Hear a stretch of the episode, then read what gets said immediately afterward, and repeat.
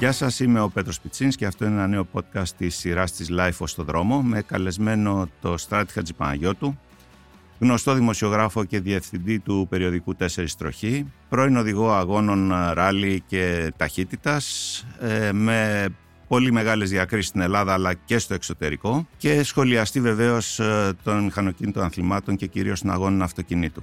Αν θέλετε να μην χάνετε επεισόδιο της σειράς ε, podcast στο δρόμο, μπορείτε να μας ακολουθείτε στο Spotify και στα podcast της Google και της ε, Apple. Είναι τα podcast της Lifeo. Στο σημερινό μας podcast θα ασχοληθούμε με τους αγώνες αυτοκινήτου στην Ελλάδα και θεωρώ πολύ μεγάλη τιμή την ε, προσέλευση εδώ στο στούντιο του εκλεκτού φίλου και απόλυτου γνώστη του θέματος, Στράτη Χατζηπαναγιώτου, ο οποίος έχει τρέξει στην Ελλάδα με το αγωνιστικό ψευδόνυμο Στράτη Σίνο, ε, έχει δρέψει δάφνες στο εξωτερικό και στη χώρα μας. Είναι ο Έλληνας που έχει πετύχει την καλύτερη θέση σε αγώνα του Παγκόσμιου Πρωταθλήματος Rally WRC, ερχόμενος πέμπτος στο Rally Ακρόπολης. Ε, και βεβαίως είναι διευθυντής του περιοδικού 4 Τροχή και σχολιαστής ε, μηχανοκίνητων αθλημάτων. Στράτη, καλώς ήρθες στο podcast. Ευχαριστώ πολύ για την ευκαιρία. Για ένα θέμα που καίει. Οι ελληνικοί αγώνες, όπως ξέρεις, δυστυχώς δεν είναι από τα αγαπημένα μας, δεν πουλάει ιδιαίτερα, αλλά είναι συνδεδεμένα με το συνέστημά μας και αυτό μετράει πολύ. Να διορθώσουμε ότι ο Σιρόκο ήταν καλύτερος από μένα, έχει βγει δύο φορές δεύτερος. Απλά τότε δεν μετρούσε ο αγώνας στο παγκόσμιο πρωτάθλημα. Αλλά επειδή μας ακούνε πολλοί φίλοι γνώστες, καλό θα είναι να, να καταβάσουμε λίγο δύο ταχύτητες, να είμαστε πιο κοντά στο ρεαλισμό. Ε, σε κάθε περίπτωση ήταν άλλα χρόνια αυτά και την δική μου εποχή και την καινούρια. Θα λέγω ότι τα τελευταία χρόνια Κοσμήτρο Άλλη Ακρόπολη στη βαθμολογία, στην κατάταξη, το Λάμπρος Αθανασούλας, που έχει καταφέρει να φτάσει πολύ ψηλά και στο βάθρο και να διεκδικεί και σημασία τελικά έχει η παρουσία. Και μακάρι όπως αυτό που κάνεις τώρα εσύ και πραγματικά σε ευχαριστώ από την καρδιά μου, ή προσπαθούν και κάνουν χρόνια οι τέσσερις τροχοί και άλλα μέσα, να στηρίζουμε τους Έλληνες που τρέχουν στο Αγράλη Ακρόπολη, ώστε μέσα από αυτό να έχουμε μια καινούρια γενιά οδηγών που θα μπορεί να δείχνει το δρόμο και στα πιτσιρίκια, στο καρτ παντού, γιατί πιστεύω ότι το Motorsport προσφέρεται στην Ελλάδα για όμορφα πράγματα και είναι σημαντικό ότι και η κυβέρνηση μέσω και της Επιτροπής Motorsport, που είναι πρόεδρος ο Τάκης Οπουναράκη, ο συνάδελφός μας, και άλλοι πολύ εξαιρετικοί άνθρωποι εκεί, ε, δίνουν ένα νέο, έχουν δώσει ένα νέο άρωμα, ε, ένα νέο δρόμο και κυρίως έχουν δημιουργήσει ένα όραμα, κάτι το οποίο μια και μου είπες να μιλήσουμε για ελληνικούς αγώνες, δυσκολεύεται να ακολουθήσει η Ομοσπονδία. Αλλά αυτό συμβαίνει, γιατί κακά τα ψέματα, όλες οι Ομοσπονδίες έχουν τα προβλήματά τους, τα εσωτερικά, τα οικονομικά, και καμιά φορά δεν βλέπουν και το δάσος, βλέπουν τα δέντρα και δημιουργούνται προβλήματα. Όπως ξέρεις πολύ καλά, Σήμερα έχουμε τα θέματά μας, όμως να κάνουμε ένα διάλειμμα και να επανέλθουμε. Δεν θα κάνουμε διάλειμμα. Είσαι χυμαρόδης όπως πάντα. Ε, ήθελα μόνο να αναφερθώ σε δύο λέξεις κλειδιά ε, δηλαδή είπες τη λέξη πιτσιρίκια και είπες το, ανέφερες το όνομα του Σιρόκο. Ε, και εμείς όταν ήμασταν λοιπόν πιτσιρίκια μεγαλώσαμε με το Σιρόκο, με τον Τζόνι Πεσματζόγλου, με τα Σιρκουή, στο Τατόι, κάπου στη Ρόδο, ε, με αναβάσεις πολύ γνωστές και πολύ κοντά στην Αθήνα, αλλά και σε άλλες μεγάλες πόλεις κοντά. Ε, και γενικά υπήρχε, θυμάμαι πηγαίναμε ας πούμε γυμνασιόπαιδα με ότο στόπ στο Τατόι, ε, γινόταν χαλασμός, ήταν δεκάδες χιλιάδες οι θεατές και γινόταν ένας πραγματικός πανζουλισμός. Ε, σε σύγκριση με εκείνα τα χρόνια προφανώς είμαστε σε ένα πολύ χαμηλότερο επίπεδο. Πώς θα μπορούσες αυτό να το συγκρίνεις, πού πιστεύεις ότι οφείλεται αυτό και πώς μπορούμε να το διορθώσουμε; Όχι όλα μαζί, γιατί είναι πάρα πολλά αυτά που ανέφερα. Να τα πάμε ένα-ένα λοιπόν. Ναι, καταρχήν να πούμε ότι έχουμε ζήσει μια καλή 25 ετία στο Motorsport, χάρη στην ΕΛΠΑ, κακά τα ψέματα. Πρέπει να τα λέμε αυτά. Τι να κάνουμε, Βεβαίως, έτσι. Που είναι. Και αλήθεια και συνέχεια, βέβαια, το πήρε τη σκητάλη πάνω της Ομοσπονδία. Και ζήσαμε μια εποχή χωμάτινων αγώνων το, γύρω από το Ράλι Ακρόπολης. Και κακά τα ψέματα, αν δεν είχαμε το Ράλι Ακρόπολης, από τη στιγμή που δεν είχαμε οργανωμένη πίστα, ώστε αυτό που ζούσε εσύ πιτσιρίκος στο Δατόι να μπορεί να πάρει μια λάμψη και να πάει παραπέρα, ευτυχώς που είχαμε το Ακρόπολης και έτσι η Ελλάδα, οι ελληνικοί αγώνες, υπάρχει μάλλον ελληνικό μότοσπορ. Διατηρήθηκε η φλόγα. Ακριβώς. Και υπάρχει ελληνικό μότοσπορ και σε διεθνές επίπεδο. Και αν προσέξουμε και με τον αγώνα που θα γίνει το Μάιο γύρω από σε 4x4 που επίσης είναι διεθνής αγώνας και η προσπάθεια που γίνεται τώρα να έχουμε ένα ιστορικό ράλι Ακρόπολη που είναι προς αυτή την κατεύθυνση. Θεωρώ ότι κλειδί είναι να δοθεί μεγάλο βάρος και μεγάλη προσοχή στους αγώνες καρτ. Έχουμε καταπληκτικές πίστες, έχουμε σωστές οργανώσεις. Έχουμε μια πίστα ε, στι Αφήθνε που είναι πραγματικά πολύ καλή, πολύ οργανωμένη και φίλοι μας που έχουν παιδιά πάνε εκεί και βλέπουν αν χρειάζεται. Και όχι μόνο, εκεί υπάρχουν και άλλες Και κυρίως έχουμε έτσι. μια καταπληκτική ακαδημία για μωρά στην πίστα στον Ασπρόπυργο, όπου μπορεί κανείς να πάει το παιδάκι του 4, 5, 6 ετών. Το 4 μπορεί να είναι υπερβολή, αλλά κάποιος για να αρχίσει σιγά σιγά να, να μαθαίνει και εκεί τα παιδιά αποκτούν μια παιδεία που είναι χρήσιμη και στην επόμενη μέρα. Όταν λοιπόν κάνει τον κύκλο του εκεί το έφηβος, 12-14 να φτάσει εσύ πιο ειδικός έφηβος, δεν θεωρείτε; Έτσι. λοιπόν, εκεί βλέπει μετά έχει το να διαλέξει. Ή θα πάει στις πίστες που είναι δύσκολο, γιατί εμείς δεν έχουμε οργανωμένη πίστα. Στις μεγάλες πίστες που δεν Και υπάρχουν δεν όμως. υπάρχουν. Δεν έχουμε οργανωμένη πίστα. Δεν έχουμε οργανωμένους αγώνες ταχύτητας παρά την προσπάθεια που γίνεται τα τελευταία χρόνια και γίνανε κάποιοι σοβαροί αγώνες στα Μέγαρα. Έχουμε σοβαρό αυτοκινητοδρόμιο στις Σέρες, κόσμημα για τα Βαλκάνια. Γίνονται εκεί αγώνες από γείτονες από Βουλγαρία, από Σερβία και από Τουρκία, κακά τα ψέματα. Αλλά εμείς, επειδή καλώς ή κακώς το επίκεντρο είναι η Αθήνα, δύσκολα προσεγγίζουμε, είναι ψηλό το κόστος και έτσι βλέπουμε ότι εκεί υπάρχει μια, χωρίς να παρεξηγηθώ, μια σχετική μιζέρια. Θεωρώ λοιπόν ότι το να δέσουμε το καρτ με τις πίστες απευθείας θέλει χρόνο, κόπο και υπομονή και δεν ξέρω κατά πόσο είναι και οι γονείς είναι έτοιμοι αυτό το πράγμα να το υποστηρίξουν. Τι κόστος θα έχει για ένα γονιό όμως αν αποφασίσει ότι, οκ, θέλει να δώσει το παιδί του αυτή την ευκαιρία, η οποία είναι διασκέδαση έτσι κι αλλιώς. Αντί δηλαδή να πάει το παιδί για μπάσκετ, π.χ., μπορεί να πάει σε μια τέτοια σχολή. Τι κόστος έχει όμως αυτό για μια οικογένεια; Ζούμε εποχές οι οποίες είναι οικονομικά άσχημες εδώ και πολλά χρόνια. Και επίσης είναι και το θέμα του κινδύνου.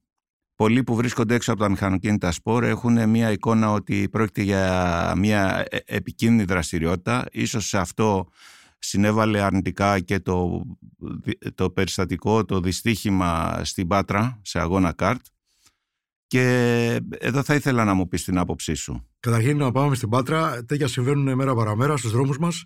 Απλά είναι καμιά φορά μπαίνουν στη μέση και πολιτικά. Τα πολιτικά δεν έχει να κάνει μόνο με χρωματισμό, έχει να κάνει με την πολιτική και σε έναν χώρο όπως είναι ε, το, το, το ελληνικό μοτοσπορ που καλός ή κακός ε, είναι ευθύνη μιας ομοσπονδίας που κι αυτή έχει τους επικριτές της, ανάλογα με το έργο της, και εκεί πρέπει να είναι όλοι σε μια αγωνία να κάνουν την κριτική τους. Αυτό δεν σημαίνει βέβαια δεν είχαμε ένα ατύχημα, μάθημα για την επόμενη μέρα. Θεωρώ όμως ότι τα ατυχήματα στο μότοσπορ και ειδικά στο ελληνικό μότοσπορ είναι πάρα πολύ περιορισμένα και δεν θα σου πω τα γνωστά που λέμε όλοι του γονείς μας που λέγαμε στη μητέρα μου: Δεν βλέπεις μάνα. Η μάνα μου ανησυχούσε πολύ με το Ακρόπολης. Της έλεγα: Μην ανησυχείς, μάνα. Το Ακρόπολης είμαστε πολύ ασφαλείς, γιατί έχει ελικόπτερα, έχει διάφορα πράγματα. Ε, στον δρόμο λοιπόν είμαστε πάρα πολύ πιο, αν θες, εκτεθειμένοι, εκτεθειμένοι για βέβαια. να γίνει ένα ε, σοβαρό ατύχημα ή δυστύχημα. Για και το, για θα το σου- κόστος όμως. Θα... θα σου πω για το κόστος. Το κόστος λοιπόν έχει το νόμισμα έχει δύο όψει. Αν θες να κάνεις ποδαλτισμό ή αν θες να κάνεις χόμπι. Αν λοιπόν μπορεί ο γονιός απλά να το βάλει το παιδί του ώστε να αποκτήσει μια διαφορετική φιλοσοφία ζωής, ώστε το- ο ανταγωνισμός να μην είναι το ζητούμενο, αλλά να είναι, αν θες, ένας δρόμος για να δουλεύει το μυαλό του καλύτερα, πιο καθαρά, πιο επικοινωνιακά. Να Τα είναι παιδάκια- άμυλα, όχι ανταγωνισμός. Ακριβώς. Και τα παιδάκια, αν τα δεις, έχουν μεταξύ τους σχέσεις. Ιδέω ότι το βράδυ με τα κομπιούτερ τους παίζουν και καμιά φορά μπαίνουν οι γονείς πιο δυναμικά, επειδή ο γονιός και πληρώνει. Οπότε εκεί θέλει, σου λέει το δικό μου το κεφάλαιο, το δικό μου το παιδί, τα γνωστά. Μπορεί όμως, υπάρχουν άνθρωποι στο καρτ, ειδικά άνθρωποι επικεφαλής ομάδων, πολύ σοβαροί, που μπορούν αυτό να το καθίσουν σε ένα σοβαρό επίπεδο και να μην ξεφεύγει. Θεωρώ ότι τελευταία χρόνια δεν έχει ξεφεύγει ιδιαίτερα, αλλά όπως σε όλους τους χώρους έχεις παρακολουθήσει παιχνίδι από παιδάκια σε, από μικρές ομάδες νέων K12, K14. Ε, αν υπάρχουν γονείς που είναι φίλοι και φεύγουν τα παιδιά όλοι μαζί και υπάρχουν και γονείς που περιμένουν σημαία στην κερκίδα να τσακωθούν. Σε έτσι είναι και σε εμάς. Μην το κάνουμε δηλαδή πολύ, το φουσκώνουμε όλο αυτό. Θεωρώ λοιπόν το κόστος, αν είναι ποδαλτισμό, δεν υπάρχει συζήτηση, είναι τρελό το κόστος. Δεν θέλω να το βάλουμε στη συζήτησή μας. Εκεί Θα- θα ζητούνται τρομάξεις. χορηγοί, έτσι. Ναι, εκεί πέρα Ναι. είναι το, το, ό,τι, όπου κάνεις Οι πολύ βαθιές τσέπες. Εκεί είναι πάρα πολύ. Πάντως δεν υπάρχει, αν θες. Όλοι οι άνθρωποι προσπαθούν να είναι νοικοκύριδε. Δεν έχω διακρίνει δηλαδή κάποιον που να έρθει να καπελώσει τους πάντες με τα τέσσερα, όπως τα παλιά χρόνια, ε, εξασφαλίζοντας πολλά κάρτια για το παιδί του, διαφορετικά μοτέρ.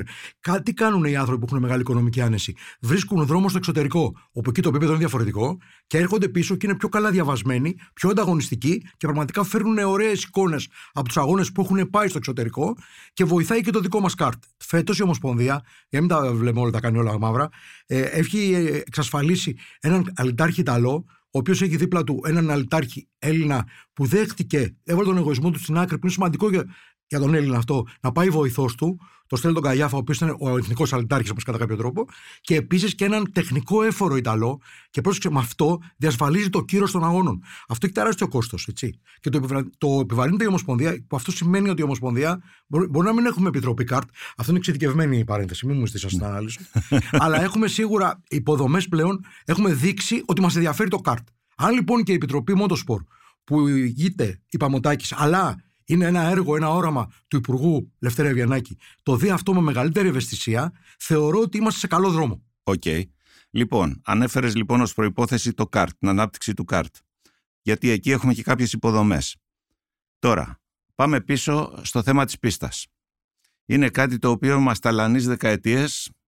Θυμάσαι, θυμόμαστε όλοι τις ε, υπέροχες πινακίδες ε, στον Ορχομενό για την πίστα της Φόρμουλα 1 που θα γινόταν εκεί. Είχαν γίνει μάλιστα εγγένεια δεκαετία του 90, αν θυμάμαι καλά. Σωστά θυμάσαι.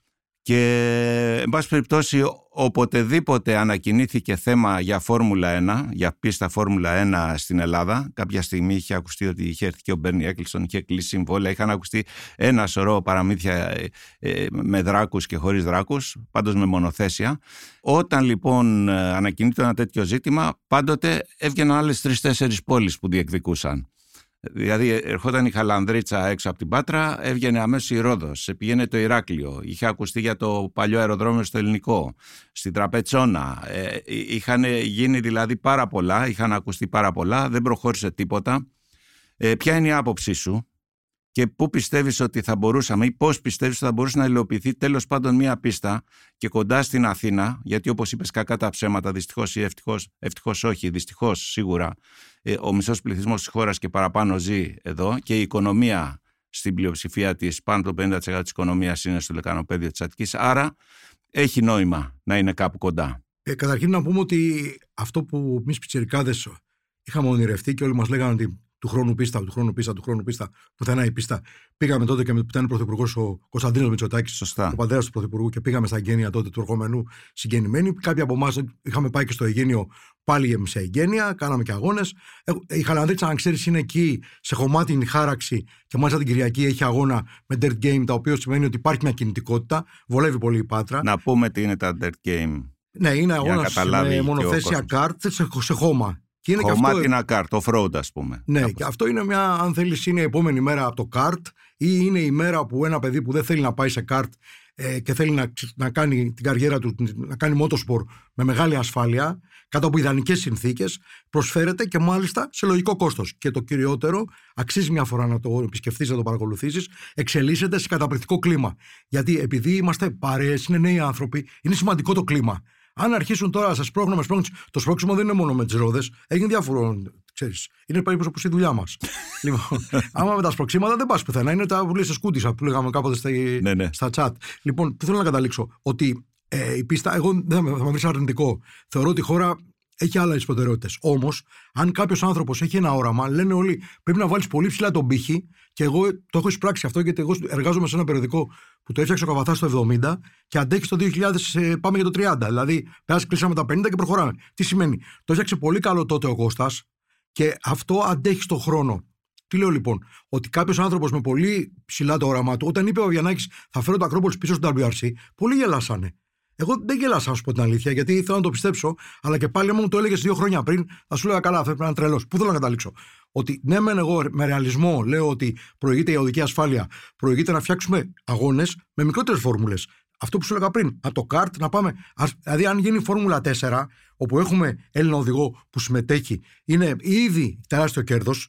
Αν γίνει μια φόρμουλα με ενιαίο κινητήρα, αλλά θα σου πει κάποιος, αυτό είναι η κλασική ελληνική μιζέρια και δεν θα μας πάει πουθενά. Να βάλεις πολύ, πολύ ψηλά τον πύχη και όπως ξαναγύρισε το ακρόπολο στο WRC, να γίνει κάτι τουλάχιστον σε προδιαγραφές πολύ ψηλού επίπεδου. Θεωρώ όμως ότι αυτό δεν είναι για τον τόπο μας προτεραιότητα. Έχουμε πάρα πολλά άλλα πράγματα και θα σοκάρει την κοινωνία ότι ξαφνικά όταν είμαστε σε αυτήν την κατάσταση που είμαστε αυτή τη στιγμή και τη ζούμε όλοι πάρα πολύ δύσκολα, συζητάμε να γίνουν στην Ελλάδα αγώνες με Φόρμουλα 1. Σε κάθε περίπτωση νομίζω ότι θα πρέπει να φτιαχτούν κάποιες πίστες για μαθήματα οδική ασφάλειας και σε ένα χαμηλότερο επίπεδο όπως είπες που θα μπορούσαν για άλλα πρωταθλήματα να χρησιμοποιηθούν.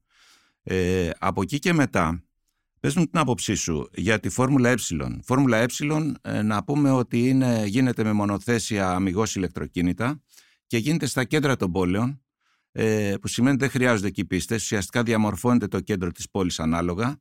Είναι μια μεγάλη διαφήμιση για κάθε πόλη και από τη στιγμή που βρισκόμαστε σε μια μετάβαση στην ηλεκτροκίνηση όσον αφορά στα γεωταχή μας, στα οχήματα γενικά μαζικής χρήσης, προφανέστατα προς τα εκεί πηγαίνουν και τα μηχανοκίνητα σπορ. Δεν μπορούν να κάνουν αλλιώς. Εξάλλου, από του χρόνου, για παράδειγμα, ε, ε, μπαίνει και η υβριδική τεχνολογία στο WRC. Υπάρχει έτσι κι αλλιώς πολλά χρόνια, εδώ και πολλά χρόνια στη Φόρμουλα 1, στον Dakar και λοιπά. Παντού πλέον βλέπουμε αυτοκίνητα υβριδικά και ηλεκτροκίνητα. Ποια είναι η άποψή για τη Φόρμουλα Ε; Καταρχήν ελπίζω να μην τα προλάβουμε εμείς αυτά να τα δούμε ζωντανά, γιατί μότοσπορ χωρίς θόρυβο δεν υπάρχει. Που θέλω να καταλήξω. Θεωρώ λοιπόν ότι εμείς να καταλάβεις, θεωρώ ότι αυτή η επιλογή δεν έχει πετύχει. Γιατί, ναι, μεν μπήκαν οι κατασκευαστές οι μεγάλοι και σημαντικοί, αλλά είναι αυτοί οι ίδιοι που δεν συνεχίζουν ή συνεχίζουν διακριτικά μέσα από άλλες ομάδες. Και να σου πω κάτι που είναι πολύ αξιολόγο και μελέτησέ το.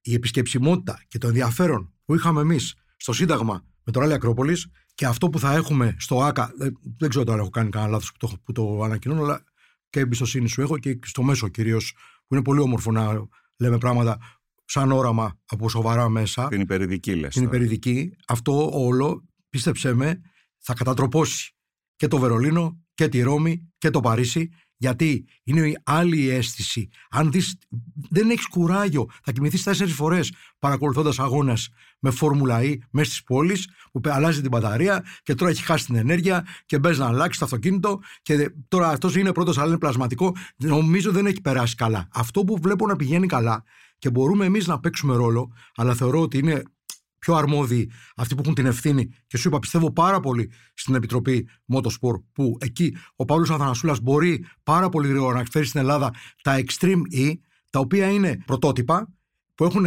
όψη σαν κανονικό αυτοκίνητο. Αυτά όντως και έχουν μπει και επώνυμοι εκεί. Και εκεί μπορούμε να φτιάξουμε εύκολα στη χώρα μας, γιατί ο Έλληνας το αγαπάει το αυτοκίνητο, δεν μιζεριάζει, δεν τον ενοχλεί η σκόνη ή ο θόρυβος, δεν κάνουν και θόρυβο. Και μπορούμε εύκολα με τα λιμάνια μας να έρχεται αυτό το ferry boat Πούμε ότι και είναι να φέρνει. ηλεκτρικά αυτά, έτσι. Είναι ηλεκτρικά Έτσι. και οι ομα... αυτοί που τα έχουν, οι ομαδάρχες, είναι πρώην οδηγοί Φόρμουλα 1 και τα οδηγούν οι καλύτεροι οδηγοί και έχουμε συνδυασμό ε, οδηγός άντρας με γυναίκα. Δηλαδή, σκέψου να πάμε εμείς, ας πούμε, με ελληνική, ελληνικό τέτοιο πρωτότυπο, με ας πούμε Αθανασούλα Φαμπιάτου. Και είναι υποχρεωτικό και δεν έχει να οδηγήσει η γυναίκα, δεν είναι διακοσμητικό στοιχείο, δεν είναι να οδηγήσει για να οδηγήσει. Θα οδηγήσει όσο και ο άντρας και παίζει ρόλο στην τελική βαθμολογία. Μπορεί να τον καταστρέψει, αλλά μπορεί και να τον δικαιώσει. Δηλαδή, αν προσέξεις, οι κυρίες που είναι δίπλα στο ΛΕΜΠ, δίπλα στους οδηγούς που συμμετέχουν σε αυτός, στο ε, Κριστόφερσον, στον. Όλους αυτούς είναι αξιόλογες κοπέλες, οι οποίες οδηγούν με πολύ τσαγανό. Θα ήθελα τώρα να περάσουμε στο διατάφτα και να κλείσουμε εδώ με αυτό. Είπαμε λίγο για τις ε, πίστες που δεν υπάρχουν, είπαμε για τα καρτ που είναι οπωσδήποτε το φυτόριο ανάδειξης ε, νέων οδηγών και ανάπτυξης των μηχανοκίνητων αθλημάτων στην Ελλάδα. Αυτή τη στιγμή έτσι όπως είμαστε, τι πιστεύεις ότι θα έπρεπε να γίνει; Γνωρίζω ότι υπήρχαν προβλήματα με τους οδηγούς, κάνατε και μια γενική συνέλευση. Ε, τι μέλη γενέστε. Εντάξει, θεωρώ, θεωρώ ότι είναι ζήτημα επικοινωνίας, όπως είναι όλα. Και εμείς συναρπαζόμαστε στη δουλειά μας. Ε, απλά κάποια στιγμή οι οδηγοί υπομονή, υπομονή, υπομονή, σκάσανε. Γίνε, βγήκανε κάποιοι κανονισμοί που οι οδηγοί δεν είχαν ενημερωθεί. Βγήκανε πολύ καθυστερημένα. Δηλαδή, είναι, βγήκανε κανονισμοί το Γενάρη για το Φλεβάρι. Και οι οδηγοί δεν είχαν ενημερωθεί γι' αυτό. Θεωρώ λοιπόν ότι πρέπει να υπάρχει επικοινωνία. Πρέπει να γίνει επιτέλους ε, μια σχέση πιο όμορφη, πιο διαλλακτική ανάμεσα στους οδηγούς και στους διοικούντες. Πρέπει τα σωματεία που οργανώνουν τους αγώνες να παίξουν τον ρόλο τους και σε κάθε περίπτωση να προκύψει ένας αλληλοσεβασμός, να σέβονται οι μεν τους δε για να πάμε παραπέρα. Πώς θα έρθει ο κόσμος τώρα στους αγώνες, πες μου; Με την επικοινωνία, που είναι να μην υπαρκτή. Θα σου πω. Είναι μόνο θέμα επικοινωνίας, θεωρείς; Θεωρώ ότι όταν έρθει ο άλλος στον αγώνα να δει Γιατί αγώνα. εμείς εδώ κάνουμε επικοινωνία ναι, αυτή τη εμείς στιγμή. κάνουμε. όταν έρθει ο άλλος στο να δει τον αγώνα, θα ενθουσιαστεί, θα του αρέσει πολύ και αν είναι αγώνες όπως είναι τα Dirt Games που φροντίζουν το θεατή να μην πάει για να, ξ- να φύγει, θα μείνουν. Τι χρειάζεται λοιπόν, από λευκό χαρτί επικοινωνία. Εγώ να σου πω λίγο κάτι, ότι παρότι ε, προσπαθώ πολλά χρόνια να επικοινωνώ ελληνικούς αγώνες, θεωρώ ότι είμαι λίγος πια. Δηλαδή θέλει ένα, το μοντέρνο τον τρόπο. Αυτό με τα social media Φυσικά. και εκεί θα πρέπει να επενδύσουν. Και θεωρώ ότι ένα λάθος που έκανε η Ομοσπονδία είναι όταν ζήτησε αυξήσεις. Δεν έχει σημασία αν ήταν ένα ευρώ ή 10% ή 15%, νομίζω δεν ήταν 20% πάντως. Ε, έπρεπε να το συνδυάσει με ένα πακέτο ε, προβολής ώστε οι οδηγοί να νιώσουν μια ανακούφιση ότι δεν θα περιορίζεται η προβολή στις δικέ τους προσπάθειες, αλλά η Ομοσπονδία θα το σκεπάσει αυτό, θα το εποπτεύσει και θα έχει την ευθύνη ώστε να πάμε παραπέρα προβάλλοντας το δικό της έργο και ρόλο. Έχεις απόλυτο δίκιο. Θυμάμαι τώρα την περίπτωση του Μπέρνι Έγκλιστον με αυτό που είπες. Αν θυμάσαι, ο Μπέρνι αρνιόταν πεισματικά να προβάλλει τη Φόρμουλα 1, τη Φόρμουλα 1, έτσι, ε, μέσα από τα social media. Έλεγε δεν τα πιστεύω εγώ αυτά, δεν έχω τίποτα, δεν έχω λόγια, τον έφαγε μαρμάγκα. Ε, όχι, ότι, όχι ότι κακόπαθε, ε, πήρε τεράστια, έχει μια περιουσία, αλλά νομίζω ότι δεν ήθελε ο ίδιος να φύγει. Δεν ήταν θέμα χρημάτων για αυτόν. Ουσιαστικά τον έστειλαν. Και ένας από τους λόγους, από τους, από τους, από τους, πιο, από, από τους πιο σημαντικούς λόγους, ήταν το γεγονός ότι δεν ακολούθησε αυτό, την επικοινωνία μέσα στο social media. Και βεβαίως και εμείς πιστεύω να το επικοινωνήσαμε σωστά το θέμα των ελληνικών αγώνων. Σε ευχαριστώ πάρα πάρα πολύ για την ε, αποδοχή της πρόσκλησης. Είπες πολύ χρήσιμα πράγματα, πολύ διαφωτιστικά και κατατοπιστικά. Ευχόμαστε όλοι κάποια στιγμή να βρουν τα μηχανοκίνητα σπορ στην Ελλάδα την έγκλη προηγούμενων δεκαετιών, να αναπτύξουμε τις υποδομές αυτές που χρειάζονται και να δούμε πλέον ωραίους και καθαρούς αγώνες στις πίστες και με πολλούς πολλούς θεατές. Σε ευχαριστώ και πάλι. Και εγώ ευχαριστώ πολύ. Να είστε καλά.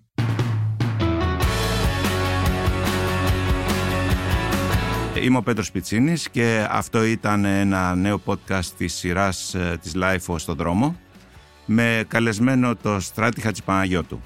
Αν θέλετε να μην χάνετε επεισόδιο της σειράς podcast στον δρόμο μπορείτε να μας ακολουθείτε στο Spotify ή στα podcast της Apple και της Google. Γεια σας.